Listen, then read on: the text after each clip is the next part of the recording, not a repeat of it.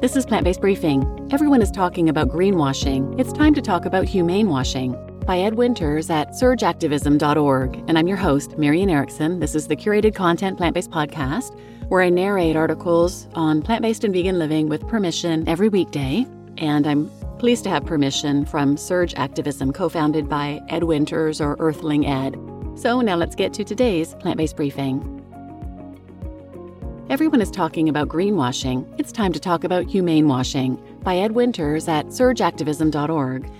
Go into a supermarket and you'll see labels like certified humane, certified sustainable seafood, raised with care, or cage free, plastered all over the meat, dairy, and egg products that we buy.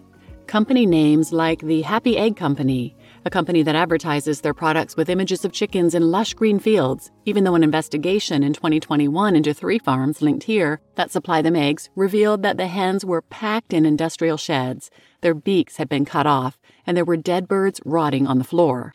So, just a little different to the imagery the company uses to sell their products. In fact, even when we look at free range as an industry wide standard, free range farmers can legally house 16,000 birds in a barn, which means they can house nine birds per square meter of space, which gives each hen 11 square centimeters of space each inside the barns.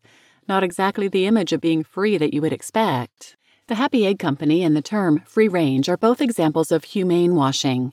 But wait, what is humane washing? Well, to understand what humane washing is, let's first look at greenwashing.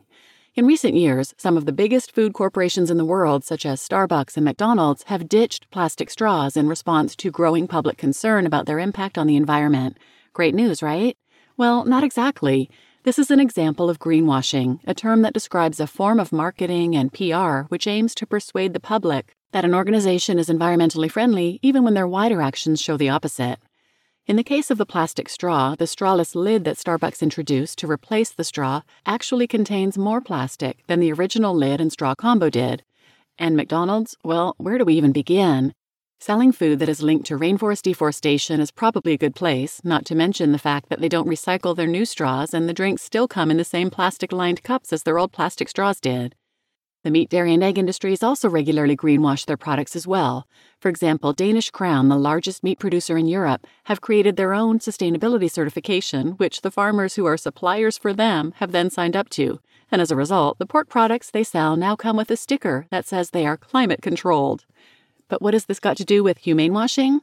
Well, humane washing is basically the same thing, but instead of trying to make you think that their products are sustainable, it's a tactic the meat, dairy, and egg industries use to try and convince you that their products are ethically produced and good for the animals they raise and kill.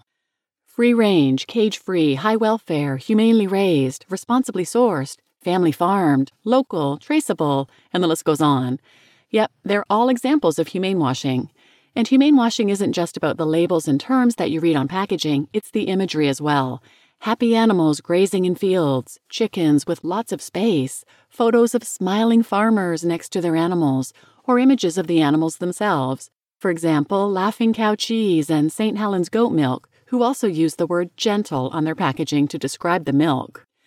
In the case of Laughing Cow Cheese, a supplier for Laughing Cow was exposed, linked here, hitting newborn calves, performing painful mutilations on them, and leaving them out to die in freezing temperatures and St. Helens, a farm that supplies milk for them, was exposed last year with workers shown kicking and punching the goats, twisting their tails, hitting them with poles, holding them up by their necks, slamming them against objects, and much more. Not so very gentle. Supermarkets have even branded their own brand animal products with fake farm names, such as Tesco's Woodside Farm and Lidl's Birchwood Farm, which are used to conjure up a romanticized image in the mind of consumers about where the animal products come from and distract us from the reality, which is a far cry from the image these companies want us to picture.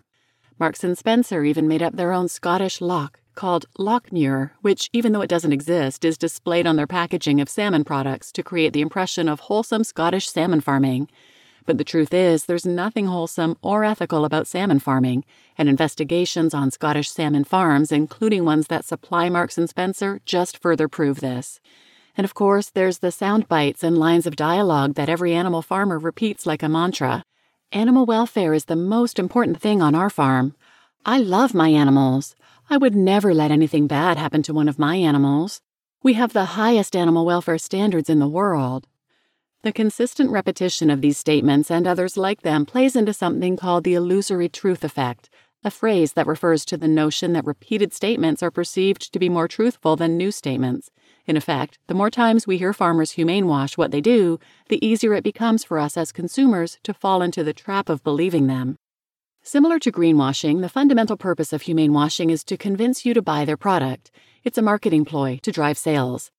The director of technical marketing of Mountaire, one of the largest chicken producers in the U.S., said as much at a 2020 industry webinar linked here. The one thing you want a label to do is to reduce consumer concerns with buying your product, they said. Now, using labels to sell products isn't a problem if the product you're trying to sell is an ethical product and if the labels being used are honest. However, this is where the animal farming industries find themselves stuck between a rock and a hard place. Simply put, their products are not ethical. By the virtue that animals are mutilated, forcibly impregnated, caged and confined, exploited, and ultimately killed needlessly, the concept of animal farming being ethical is a juxtaposition by its very nature. Animals are sentient beings who can feel, suffer, and have subjective experiences, which makes everything that we do to them automatically unethical, regardless of how we do it or what label we use to describe that exploitation. So these industries have to use terms and labels that purposefully hide the reality behind these products and humane wash the truth, because if we were shown the objective reality of what happens to animals, if the images and labels were honest depictions of what animals are forced to endure, well, we wouldn't want to buy their flesh and secretions in the first place. These industries and companies literally hire people whose job it is to find ways to make us buy these products and attempt to distract us from the truth of what is going on. Take Richard Berman, a Washington, D.C. lobbyist and PR strategist. Richard Berman has been given the nickname Dr. Evil by his critics. Why? Well, he's attacked the charity Mothers Against Drunk Driving for trying to introduce drunk driving regulations. He's been given millions of dollars by the tobacco industry, and he's been paid by some of the biggest players in the animal farming world, like Tyson. It's perhaps unsurprising then that he has turned his attention to plant based meat in recent years. Another term we hear used a lot is responsibly sourced. Take Tesco, for example. They claim on their website that our approach to responsible sourcing and our use of the terms responsibly sourced and sustainably sourced on our packaging are governed by the Sustainable Seafood Coalition, SSC. That sounds great. What is the Sustainable Seafood Coalition? Well, it's an organization founded by some of the biggest seafood companies in the world, like Birdseye and Young's, and is a partnership between many of the biggest retailers, seafood companies, and supermarkets in the world. The only problem is, that doesn't sound very objective. But what about their codes of conduct? The SSC Codes of Conduct are voluntary agreements on responsible sourcing and labeling developed by SSC members, according to the SSC website. Voluntary codes of conduct are codes that are created by businesses and industries and are then self enforced. As their codes of conduct state, ultimately it is the responsibility of individual businesses to ensure alignment with the codes. So, in essence, many of the biggest sellers in seafood in the world have created their own set of voluntary codes. They have then placed themselves in charge of making sure that they themselves are abiding by the codes that they created. And now, because of this, they claim that the seafood they sell is responsibly or sustainably sourced. But what about family farms? Shouldn't we just support them? Well, 98% of farms in the U.S. are classed as family farms, which, even when just viewed alongside the fact that USDA data shows that 99% of farmed animals are factory farmed in the U.S., makes you realize that perhaps the notion of a family run farm has nothing to do with an animal's actual well being, but is instead a marketing ploy to make you think of a romanticized ideal of farming, which, quite frankly, doesn't exist. The same is true of local farms. Every farm is local to someone. Plus, how does geographical location determine the morality of what happens on a farm? Does a farm get more ethical the closer you get to it? Yet we're always told to support our local family farmers. All of this is just the tip of the iceberg. It's time for us to see through the labels, marketing ploys, and phrases that these industries use to hide from us the horrific reality of what is happening to animals. These industries are reliant on humane washing, which is why they relentlessly do it. But once we recognize the big lie that they perpetuate, they'll soon be forced to realize that the blood they have on their hands is a lot harder to wash off.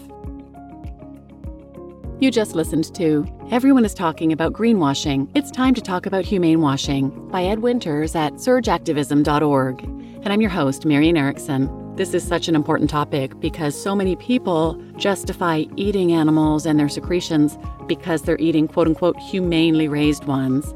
If you'd like to learn more about humane washing and greenwashing, There's a free online conference tomorrow, Saturday, February 24th. It's the fifth annual Humane Hoax online conference. You can register at humanehoax.org. I'm on the Humane Hoax Project team, so I help to put this conference together every year. I'm not speaking, but I'll be helping moderate and we'll be introducing one of the speakers. It's a great conference. You can register for free and you'll get the recordings if you can't attend all or part of it. So, hope to see you there, and please share this episode with anyone who might benefit, and thanks for listening.